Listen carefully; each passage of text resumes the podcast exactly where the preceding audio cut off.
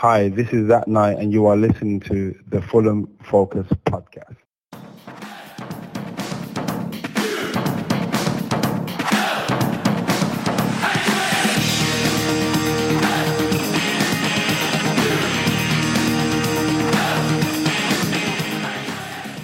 Hello, well, that wasn't part of the script, was it?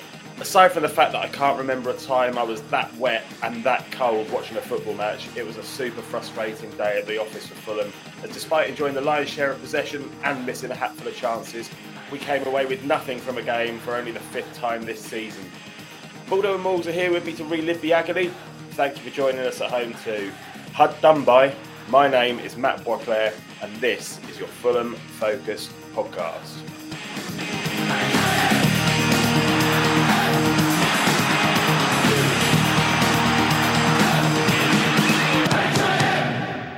Fulham. So, before I start, just a little disclaimer that this show has been lovingly prepared by Dylan for once. So, uh, crafted in Spain, which kind of papers over the cracks of the fact that all this really is in reality is three hungover blokes talking about football in their undercrackers in their bedroom. So, I'll leave that thought with you as we go through the game. So, lads, it was a disappointing afternoon in the rain for us, wasn't it? As Fulham slipped to defeat against a resurgent Huddersfield side. What did you guys expect from Huddersfield from this one? Who, besides us, they're the only Championship side unbeaten in 2022 heading into the game. And as always, your immediate thoughts surrounding the performance and result, please, lads. Well, yeah. First off, it was a horrible day for football. It was a horrible day for anything apart from staying inside. Um, and Huddersfield came out pretty much how I expected them to. Really, they got men behind the ball. It was you know ten behind the ball for the most part, and they hit us on the break a couple of times, um, albeit obviously the second was a penalty. But uh, you know, you can't in the, in these situations you can't really just blame the conditions for how we played uh, because we played some decent football, but at the same time, you know, the way that we do play, uh, quick sort of counter-attacking football on a pitch that was incredibly wet uh, I think the ball seeing sort of, you know, we were overrunning ourselves sometimes. And, uh, you know, the chances that we missed, sometimes the ball was just slipping straight past and all that. But in terms of Huddersfield, I mean, fair play to them. They came out, they had a game plan. And whilst we did have nearly 70% of the ball and huge amount of chances, they um, they stifled us. And yeah, especially in that second half when we were just throwing everything at them, I thought they did really well. So uh, yeah, all credit to them. Uh, it's just, you know, it's just a bit of a crap result, and as you say, not part of the uh, not part of the storyline. Um, but it's you know you can't get too despondent about these things because you know these things happen in the championship. They happen in any league, and I think uh, it won't dictate the rest of the season. It's just you know bad day at the office yeah, I sort of echo Morgan's sentiment. I just want to say, Frenchy, you complain about having to watch it in the cold and the wet of Craven Cottage. I had to watch it in Brentford because I was reporting on the London Irish game. So I think you guys still had it better than I did. Um, but yeah, just just overall overall feelings. I'm honestly not all that concerned about the whole thing because um, I did I did a I did an interview with Football League World earlier in the week, and I said that we're not going to go the whole rest of the season unbeaten. We're not going to win every single game. There is going to be a slip, but the way that we have dominated the rest of the season so far, I'm not going to be all that I'm not going to be all that concerned by it because you know we've been able to bounce back before. You know, I just, I just have to look back on on our results um, out in the season, and every time we've lost in the league, we have not lost the following week. So we've not what lost back to back games. We've always been able to bounce back. So overriding feeling from the game is, Matt, as you know, as Morgan said, these things happen. So I'm not going to get overly concerned about one bad result against you know a Huddersfield side that were. I think it was coming into the game 22 undefeated, so they're pretty solid. 22? No, not not 22, not 22, no, that's 12. 12. 12. Sorry, yeah, sorry, I misread. I misread the sky graphic there. God, it was, I think in November last year they last lost at the end of yeah, November. So, I mean, that's a, that's a cracking record. I mean, so, yeah, considering... way, they got on they got on a long unbeaten run, so they were they are they are a formidable side. You know, we see this in the championship. It was just you know, For, Nottingham Forest had their run of form, and we thought, oh, coming up against them, Middlesbrough have had their run of form. So it, yeah. it's, it's just one of those things in the championship. So I'm not going to get overly fussed because I know that we're going to bounce back. We're going to talk about the Peter Peterborough Peterborough game later, but I think you know who our next opponent is Peterborough, who have conceded the most goals in the championship. We've scored the most. Were enough for the points deductions, they'd be like 13 points away from safety. So I think, in the grand scheme of things, we're going to bounce back from it. So one defeat, meh, is not the end of the world. Is the one the one thing that I would sort of say it is is it slightly concerning that you know we or maybe concerning is the wrong word, but I mean, it's sort of like, you know, you look at it and go, yeah, Huddersfield have made themselves incredibly hard to beat in uh, the last couple of months. Uh, I mean, they, for me, they were probably one of the teams that I was uh, expecting to go down um, this year because they just hadn't had any investment. They uh, looked, uh, you know, a shadow of the team that stayed in the Premier League uh, the last couple of years. But yeah, they've done well, but at the same time, we should be turning those sort of teams over. And is it we've, we've, been t- we've been turning those sorts of teams over all season? And what happened yesterday was a combination of a it being one of those bad days at the office, b missing a hatful of chances, c a few questionable refereeing decisions, which happen week in week out to everybody, and again D, it being one of those days. It's just one of those days. Like Huddersfield yeah. didn't come and didn't dominate us. We still looked far superior to them. We should have buried them, but we didn't. We didn't take our chances. They came, they got a couple of quick goals um, on the counter, and then just sat back and we couldn't break them down. It's just one of those days. I guess it was very similar to that whole game last week in the sense that the conditions were crap, but we, mm. you know, Hull were terrible last week.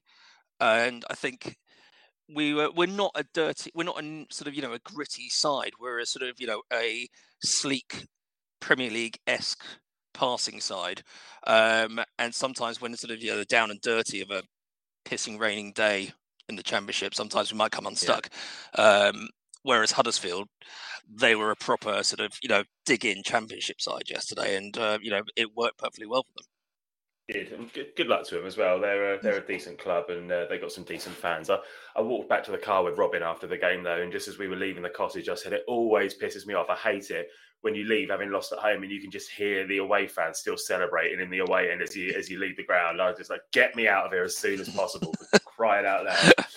Um, but Mitro was understandably the focus of media attention before the game as he set out to break Ivan Toney's modern day goals record of the 31 in a season but he couldn't quite do it this time round. He was inches away from an opener, but just couldn't tap in Carvalho's ball across the face of goal in the first half.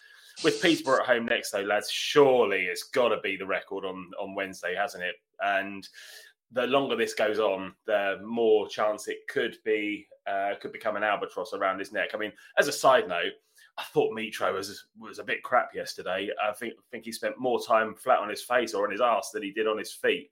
Um, but we can excuse him a couple of um, a couple of iffy performances every now and then, can't we? Because he's been amazing this season. But does he get the record on Wednesday or not? Yeah, I think he does. I think, I think, I think it's a bit harsh to say he was crap yesterday. I think, uh, yeah, obviously it wasn't one of his better performances, and we have him holding pretty high expectations at the moment. Uh, in that, especially in that second half, obviously first half was down the other end for the most part, but the the second half it was kind of right in front of me, and the you know the manhandling of Mitro in the box for the most part. He was in danger of joining the Me Too movement if it carried on much longer, and it was um yeah there was a couple of decisions that maybe he could have got a penalty, but it's they they had him sort of uh, under wraps, and he was kind of dropping out left. He was dropping deep. I thought he played okay at times, but you know it was a very man marking situation yesterday, and I think the referee could have uh, probably given a couple of the decisions, but I mean, whether we talk about the referee or not, um, I thought he had an absolute stinker yesterday, and I thought that linesman on the uh, Johnny Haynes side of the yeah. ground was awful as well. And but I mean, there you go, championship referees. I mean, there's talk of bringing VAR in in um, in the not too distant future, so that could be interesting. Uh, but yeah, I thought I thought Mitro yeah wasn't his best day possibly uh, you know could have scored that goal if the pitch hadn't been so wet and didn't have so much pace in it. Uh, but Wednesday, is it Tuesday or Wednesday? The Peterborough game. Wednesday. But Wednesday. Wednesday. Uh, I think he gets that record. I think he'll be all guns blazing, um, and Peterborough can do their best. But I mean, they're they're really bad. I mean, hmm. seen them play a couple of times. That Reading game the other day was one of the most turgid ninety minutes of football yeah. that I think I've ever seen. Um, so, yeah, I think he'll get it. I think yeah, but when I said Mitro was crap, I, I, guess what I mean is crap by his standards, which are yeah. incredibly, incredibly high. Um, but I, I, would like to see him sometimes just not roll around clutching his face because it is gamesmanship. You know, yeah. there's nothing wrong with him. You know, if that happened in a bar or in the street and somebody somebody did that to Mitro in the street, there's no way he goes down clutching his face. So just get up and get on with the game and just concentrate no, he, on what you break at. them. He'd, he'd just eat Of course. Yeah, yeah, Of course he would. Of course he would. So just get on with the game and get on with what you're good at. Baldo, your thoughts on Mitro, please, mate. Yeah, I, I, I, think it all comes down to what, what Morgan what Morgan said. You know, with with that first chance and um, the fact that if it, if it wasn't so wet, then you know maybe the ball doesn't slip past. And we've spoken before about how Mitrovic is a confidence player.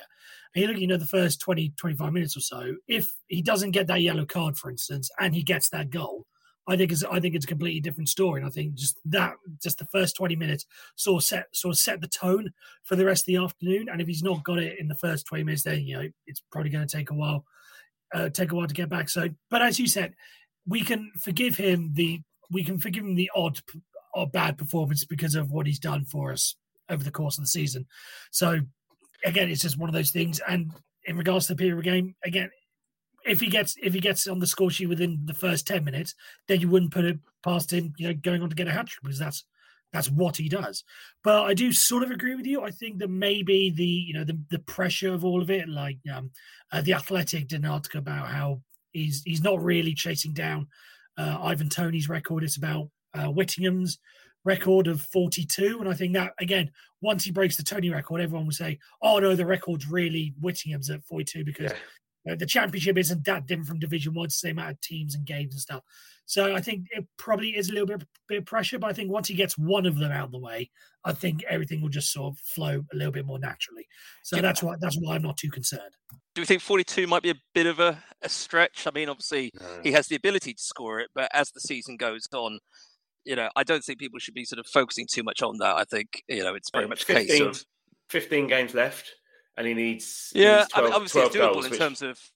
He needs, he'd, he'd, have, he'd, have, he'd so. have to slow his record. He'd have to slow his scoring rate down to achieve that this season, basically. So if he keeps on, then he, he far surpasses it. I think, I, I think, what he needs, I think he needs one good. I think he needs one more. I think if he gets one more hat trick, I reckon that would probably do. I can't see one. him doing it in ones and twos. I think one hat trick in one game just to get a big chunk of it out of the way. I think that that probably does. I think if he doesn't, I he could do with a double hat trick in the Peterborough game. I mean, that'll do it. Sure, why not? Yeah, get the get the ball rolling properly. I love the fact. I love the fact yeah. that we're saying he needs one more hat trick. You know, like, well, to get a hat trick out of anybody in a season is an amazing thing. He's already got two, and we're saying, well, if he just gets one more hat trick, then he's he's got a chance. it's, it's, ridiculous, isn't it? What a, what a guy. I think um, uh, Guy Whittingham was Guy Whittingham was saying that he was he hopes he breaks his record hmm. because I mean that's a that's a 30 year old record, Darren. He got that in 92, yeah. 93. Right. And um, you know, I think uh, you know it's it'll be a good record for him to be, and it'll be a brilliant way for him to sort of kick into the uh, Premier League next season, uh, assuming that 42 goals by a striker gets us promoted, which I'm sure it will.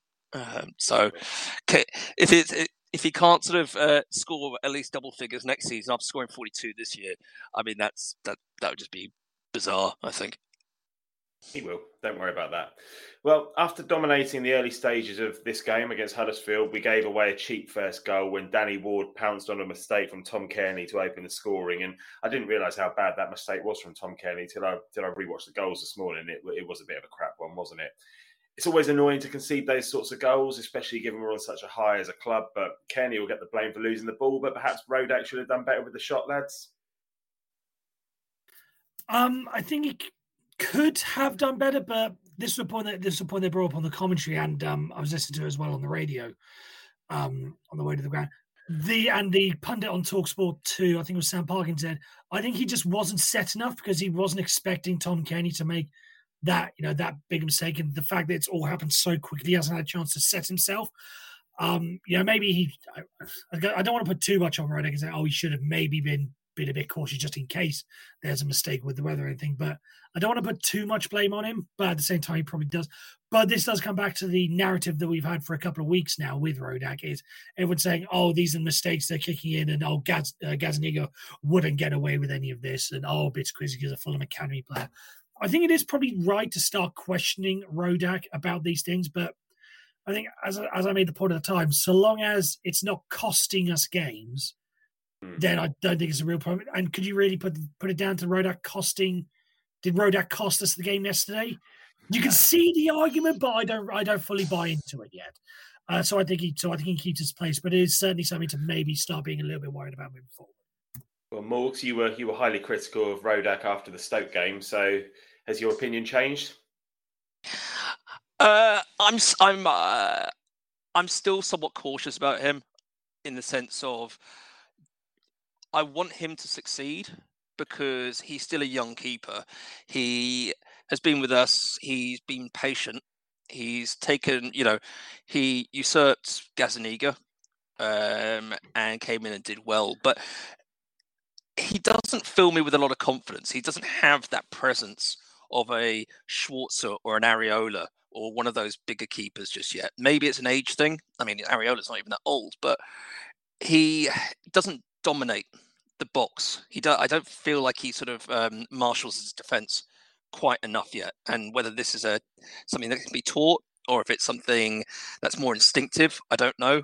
I think, yeah, obviously Cairney's mistake yesterday was was poor, and again, you could probably put that down to the conditions, but he should be anticipating things like that. And the the fact that the ball went through his legs, okay, fine, it was six yards out, and he got, put his laces through it.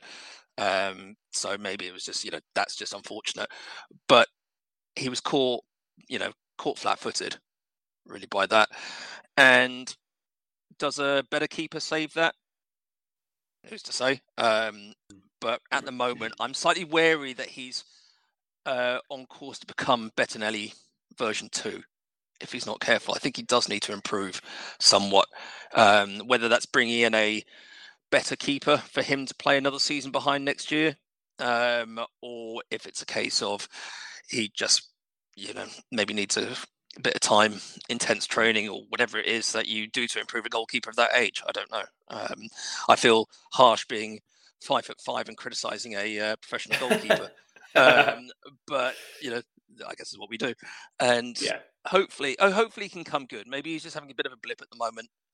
Um, but it's certainly his performances. If it had been Gazzaniga putting in these performances, we'd be calling for Rodak in his place. But I think, yeah. given that who Rodak is, um, and how we'd seen Gazzaniga play earlier in the season, that maybe he's just not, you know, he's not quite gaining the same criticism that he could have potentially got. Yeah, no, that's that's fair enough. All right. Well, a few minutes before half time, it went from bad to worse for us as Rodak was adjudged to have fouled Sorba Thomas in the penalty area. Um, now, I had to slightly change what Dylan had written for this because Dylan said definitely not a penalty for me, but I thought it was a penalty, to be honest. Um, and it was driven home by Duane Holmes. What did you boys make of the decision to give it? Uh, the referee, as, as we've already said, left a lot to be desired, but that's just sometimes how it is in the championship. But for me, it's an awkward one because Rodak was kind of waiting for the ball to come into his arms, and the bloke's just nipped in in front and gone over Rodak. And really, Rodak hasn't got the ball, and the striker was looking for it, but that happens. That's that's the way that's the way people play the game, isn't it? Yeah, I, I think the way I sort of analysed is looking at the three replays that you got. I thought when it first happened, you know, live, I thought that's a definite penalty. Yes, then the second view they get when it comes from the sort of behind the angle, um, you sort of think, oh, maybe he sort of left his body in there to be, you know, to run into Rodak, similar to how Jamie Vardy like leaves a leg dangling, so mm. there's technically contact with the defender, so he buys a penalty. Not the same sort of way, but similar to. And then on the third one, I think, yeah, it's probably a definite penalty. I think also if you use the logic, if that, no, it's it's an argument that gets uh, brought about a couple of times. If it happens anywhere on a pitch, it, is it a free kick? And you know, why isn't it? I think again, if that happens anywhere else on the pitch, you think, oh, a player's going for the ball, but the other player just nips in ahead of him and gets it's a free kick. So I think hmm. using that logic as well, it's a free kick in the box, it's a penalty. So whilst people may be complaining about the refereeing standard yesterday, arguably, arguably rightly so, I think that I think that's what he probably got right. I don't. I was I was right behind it, and as soon as it happened, the ball had gone out of play. I just thought goal kick. They just crashed into each other, and then when I saw the referee pointing to the spot, I was pretty surprised by it. And then I watched the when I'm watching the replay, a bit again. Yeah, I mean, criticizing Rodak for his uh, pace, I guess, off his line. He was waiting for the ball to sort of uh, you know to come into his arms, but whatever the Huddersfield player was just crashed into him, um, and the the touch it had gone out. You know, it wasn't he wasn't getting that ball regardless of whether um, he's taken out by Rodak. So maybe that just doesn't matter in the rules of the game. But I thought it was a soft penalty, um, but still, you know, maybe by the rules of the game it was a penalty, but it was just it was a crap one to give away. And and what of the defending of Nathaniel Chalobah as well, who gave the ball away in the lead up to, to that incident? I I thought he's played well the last couple of games. He started yesterday quite well, but he ended up having a real stinker of a game. He was he was way below the level of his recent displays, and I think he's probably played himself out of the team with that performance. I know he came off in the second half, but surely Harrison Reed or Jean-Michel Seri will take his place on Wednesday now. Um, we, have asked this question a lot about that that midfield two, who who's the best midfield two, and he's he's made that place his own in the last couple of games. But I think he's had it, hasn't he? It, it's cutthroat. It that was very much a case of he's in the team on merit, and he's now out yeah. of the team because of that performance. Yeah. I think, and I think we could be seeing Reed and Seri starting the game against Peterborough because um, Cairney's game yesterday was pretty poor as well. Mm. Um, oh, his shooting in the first half. His shooting was just appalling, and Chalobah actually. The pair of them just stuck mm. a few shots into Rose Ed from distance, didn't they? Uh, but you know, he went he went for it, which is fine. But yeah, mm. okay, mm. you expect a player with uh, a wand of a left foot like uh, Cairney to be sort of uh, putting those on target at least. Um, it was wayward. I mean, Neco Williams had a wayward one as well, but I think you're going to look at Reed. He has to come back in. I find it very odd that he hasn't been playing because he is such an important player to how we play. Mm. And I think now that Seri's back from AFCON, uh, hopefully he's had a bit of a rest. Uh, he, time to bring him. I mean, the quality, the quality of that man, um, especially against Peterborough, he should be um, he should be starting that game. Yeah, it's a three game week as well, isn't it? So you'd expect there to be some changes. What, what about you, Baldo? What did you make of Chalobah? Again, I I just thought wasn't impressed, and I again when the team lineup first comes through, I, I was a bit surprised he was there because you just look at it with you know, whilst he has been playing well in recent weeks, I think that there does need to come a point of yeah, let's let's just get let's just get Seri back in there because you, you can understand, you know, go away to the African Cup of Nations, you know, a bit of a, you know, all the jet lag and everything, give him a little bit of time to get back in bed and all that sort of stuff. But that's now, is it two? That's two games in the row that he's been on the bench, and now he just got. He, it just doesn't make any sense for him to be starting on the bench for this length of time. So yeah. I think now, I think if you want to use the rest argument, fine. He's probably had his rest now. So I think now's I think now's just the time. Now's the time for him to come back and decide just because the quality difference it, it is just it is just so much more you know hopefully when we're playing against peterborough we you know we are you know three four nil up after about 50 minutes which hopefully we should be and then you can then you can then you can bring him off and get him the rest again but i just think it just comes a point of you know similar not in the same way as mitrovic last year but it's case why don't we have someone who is this influential this greater player on the mm. pitch. You know, it, it it it just baffles me that he's been left out for this long. You, know, you can understand initially, but for it to be dragged out, it's just nonsensical. So I think so. I think he does need to be starting on Tuesday. Another strange one from the from the starting lineup was Bobby Reid coming in for for Kebano, which um, again maybe with one eye on the fact that it's a, a three game week, but Kebano's been one of our best players, and Silva's done this a couple of times, hasn't he? Left players out, and you think, oh, I can't believe he's left him out for this one, but was that part of the reason why we um, why we lacked some some I know attacking threat. I mean, his delivery into the box for for Mitro is is fantastic and has been all season, hasn't it? I think again, you look at it, and you know, sometimes you just need to rotate a team. And mm. it's like three game week. Kebano has been excellent this season for us. I think, um, but he is one of those players that will occasionally get rotated.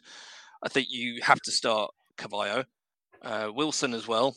I mean, that was his ball uh, against Hull for Mitro's assist, which was brilliant. I mean, he had an off day yesterday, but you know, so did a few of the players.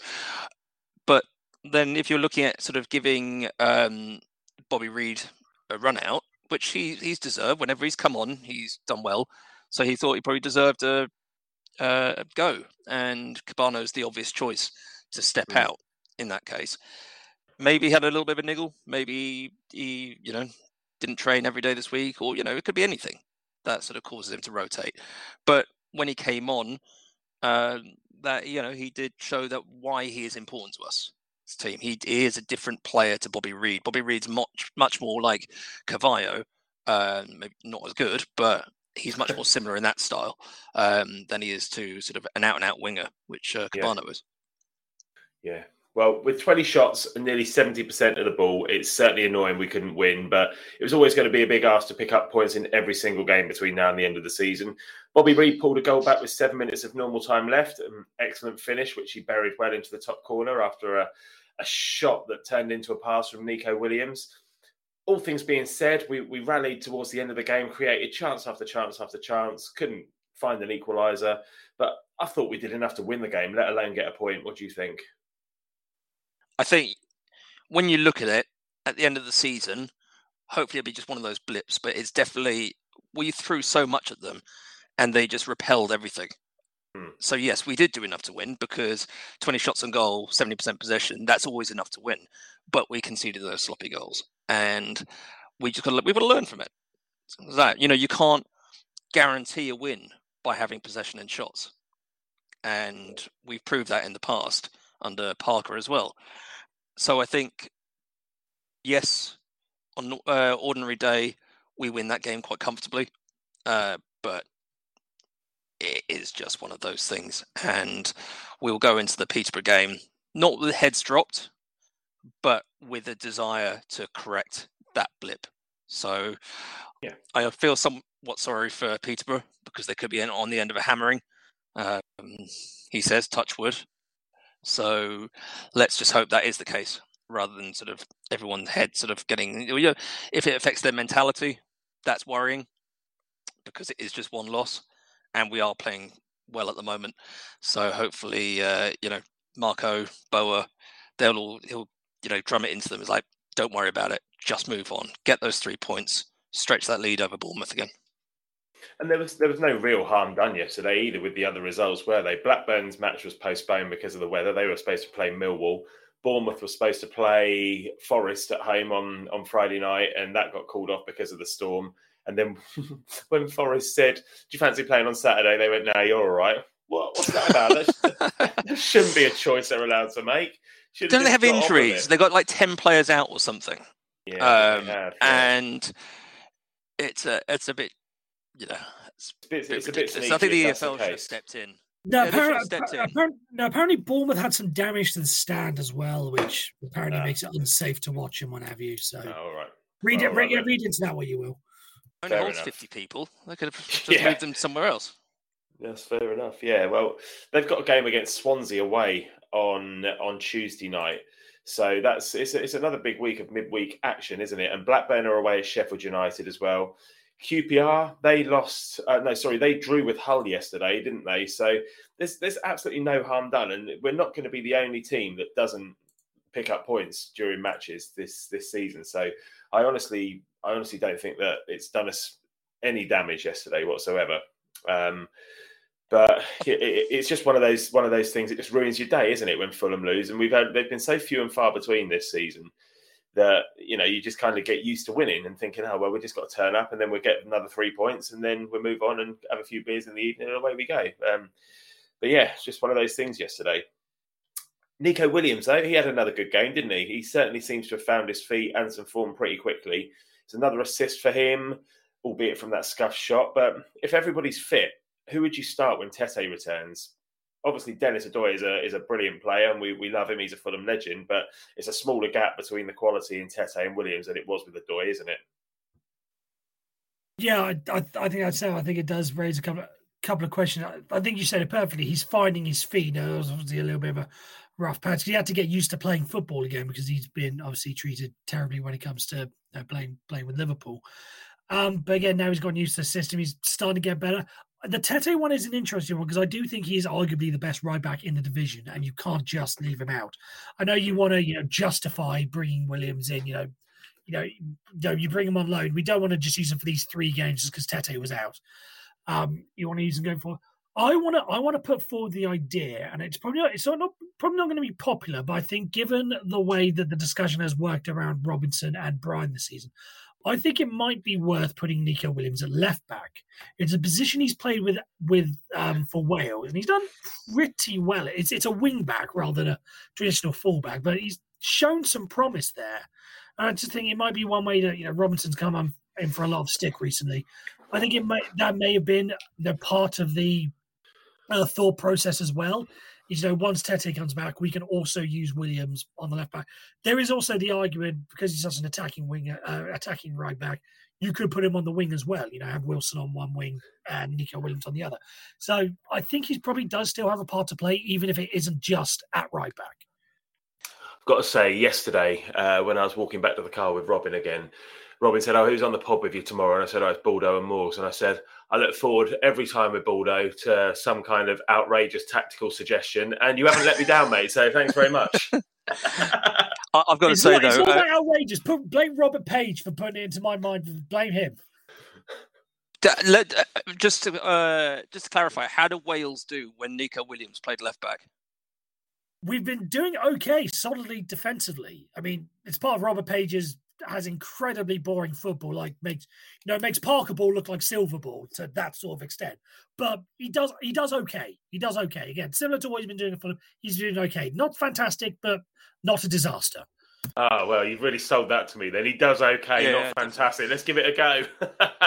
The, I think the last the last left right-footed left back we had was Carlos Salcedo, and uh, if we sort of replicate him, that's not a good thing. but it's Hmm. like, I don't, I don't, I don't like uh, right-footed left backs. It doesn't, it doesn't feel natural to me because you don't want your um, fullbacks to cut in. You want them to hold the line and be as comfortable as possible, and charge down and maybe get the occasional crossing here and there. But no, I, I, I can go more with the idea of him playing a more attacking role. I think I was thinking that yesterday, and um, I think we just have to put up with either Robinson or Bryan.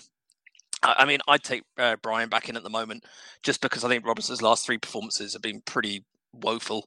Um, but you know, at least they're relatively competent left backs. I wouldn't be sort of like changing the tactics too drastically uh, because of them at the moment. Yeah, gee, I just want to say, I, you know, I'll give the thing. I would much rather have Joe Bryan at left back. I'm just saying, you know, we have Neco Williams, we have him on loan. We don't want to waste him. I say it could be you, but I would absolutely much prefer Joe Bryan at left back than, than Neco Williams. I just want to put that out there. I think, um, just changing the subject ever so slightly. Carvalho came on yesterday, uh, substituting, and you know I thought he had a pretty good game. I've, you know, he, he livened things up, and one thing he, he doesn't seem to do anymore when he comes on or when he when he's in the team is just cut inside and shoot all the time. He was putting some decent balls into the box, wasn't he? I, I thought he had a good game. He looked lively. He, I mean, you'd expect that. He came on with what twenty minutes left, and hasn't played for a while. He was fresh against, uh, you know, I imagine fairly tired Huddersfield defenders by that point, and he he did look like a bright spark. And if he were to start a couple of games and put in performances like that, then great. But I think off the bench he can offer us something um, a bit more dangerous than you know whatever we brought on in the past. But I think you still have those uh, three players behind Mitro who are fairly set in stone. Um, Yeah. you know, because I would have Kebano back in over Reid, even though Reid scored. Yeah. But I think from the point of view of our tactics, I think Kebano works better than Reid as a as an option. All right, well, let's move on to Wednesday's game then. Uh, maybe the team were in in need of a little wake up call, but Peterborough at home on Wednesday gives us a perfect chance to respond strongly and show it was just a one off. They lost 1 0 to Derby at the weekend thanks to a 92nd minute winner. In fact, they haven't won in the league since December the 11th, which was the day we drew away at Luton. So that all points to Fulham nil, Peterborough 1, doesn't it? no, let, us hope, let's hope not. Um, 23rd at home is a near ideal game to play straight after daylight today, isn't it?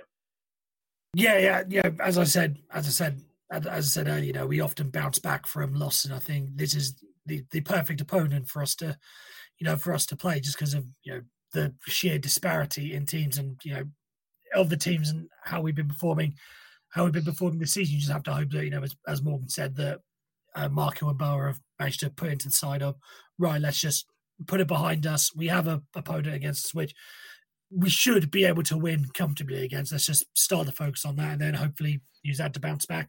Because even after, because even after that, the next game after that is Cardiff, And Cardiff have not exactly been pulling out many trees either this season. So again, you just think, right, we've got one game out of the way. Let's just start to build up another momentous run uh, to just you know put it all behind us. And you see, Morgs, any changes to the team? And also, let's have your score predictions for this one. I think we'll see a couple of changes. As I said earlier, I think um, there's a chance he might bring Seri and Reid in to the midfield. Um, I think Kebano, well, Kebano may come back in. I think Reid um, scoring might have kept him in the team. But I, uh, the only other one potentially might be Bryan from Robinson. That's a bit of a rotation. Elsewhere, I think Williams keeps his place just because he is putting such such, uh, such strong performances in. Um, so, you know, there might be a couple of rotations. I think that midfield might change though. Uh, in terms of score, Peterborough Eight, are nine. awful. Yeah, ten. I just, I, th- I think it's about time we got double figures. 11, Uh, 12, 13. at least. How about you, Baldo? Uh, I don't know. I, th- I think it'll be. Um, I think. I think it'll be four 0 All right. So let's go with that. That'll do me. That'll do me. Yeah, I'm on the I'm on the same line. I'm on the same line as Morgan. You know, start start off with a four now, but I do I do see some changes. I think Bobby Reid does keep his place in the side, but I I think he might I think he might come in for no not come in for, but I think Kebano will come in, and um, Harry Wilson I think might drop out personally because he's not been the greatest over the past couple of weeks. So I think it, you know it might be time for him to get you know get a rest or you know a motivational drop as it were, sort of kick your ass in gear. Sort of. Harry Wilson's going to want to play in that Cardiff game, isn't he?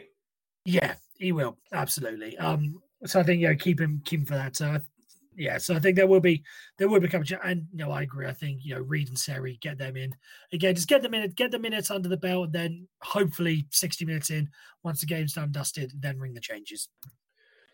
Perfecto. All right. Well, that's all we have time for this time. Cheers, Morgs. Much else happening today for you? Uh, I'm off to coach hockey in a bit. Coach hockey. Well, sort of. Uh, I'm going along to. I'm being assistant coach to uh, to Dell, and uh, I'll see. I'll go to try and teach uh, the young goalkeeper how to play a hockey goalkeeper, which Brilliant. I used to do uh, about 24 years ago. Uh, so I think I've still got the idea of it. Interesting. Uh, well, at least it doesn't involve alcohol today, or is that later? That's later.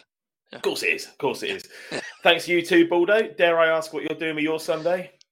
Um, I'm actually on a gift giving mission because um, when I came back from the States, I tested positive, so I had to stay inside for 10 days. So all the people I've got, I bought With what? yeah, there could be a number of things. Easy, Um, I think easy. it's- I think it's just the main thing. Uh, but I just everyone uh, give, I just need to give that, and then I'm off to the Guildford Flames for the first time in four months. So yeah, should be an exciting day. That's a, Very it's a full on hockey day today, isn't it? Very yes, nice, except very our nice. hockey is better than your hockey. All right. Once again, thanks to Dylan for putting this show together. Really appreciate your help this time, mate. Thank you. Just a reminder that you can subscribe to the Fulham Focus podcast if you don't already do so on iTunes, Spotify, and wherever else you may care to get your podcasts from. See you Wednesday night, and if not, then the next pod will be out on Friday morning. So speak to you then. Cheers.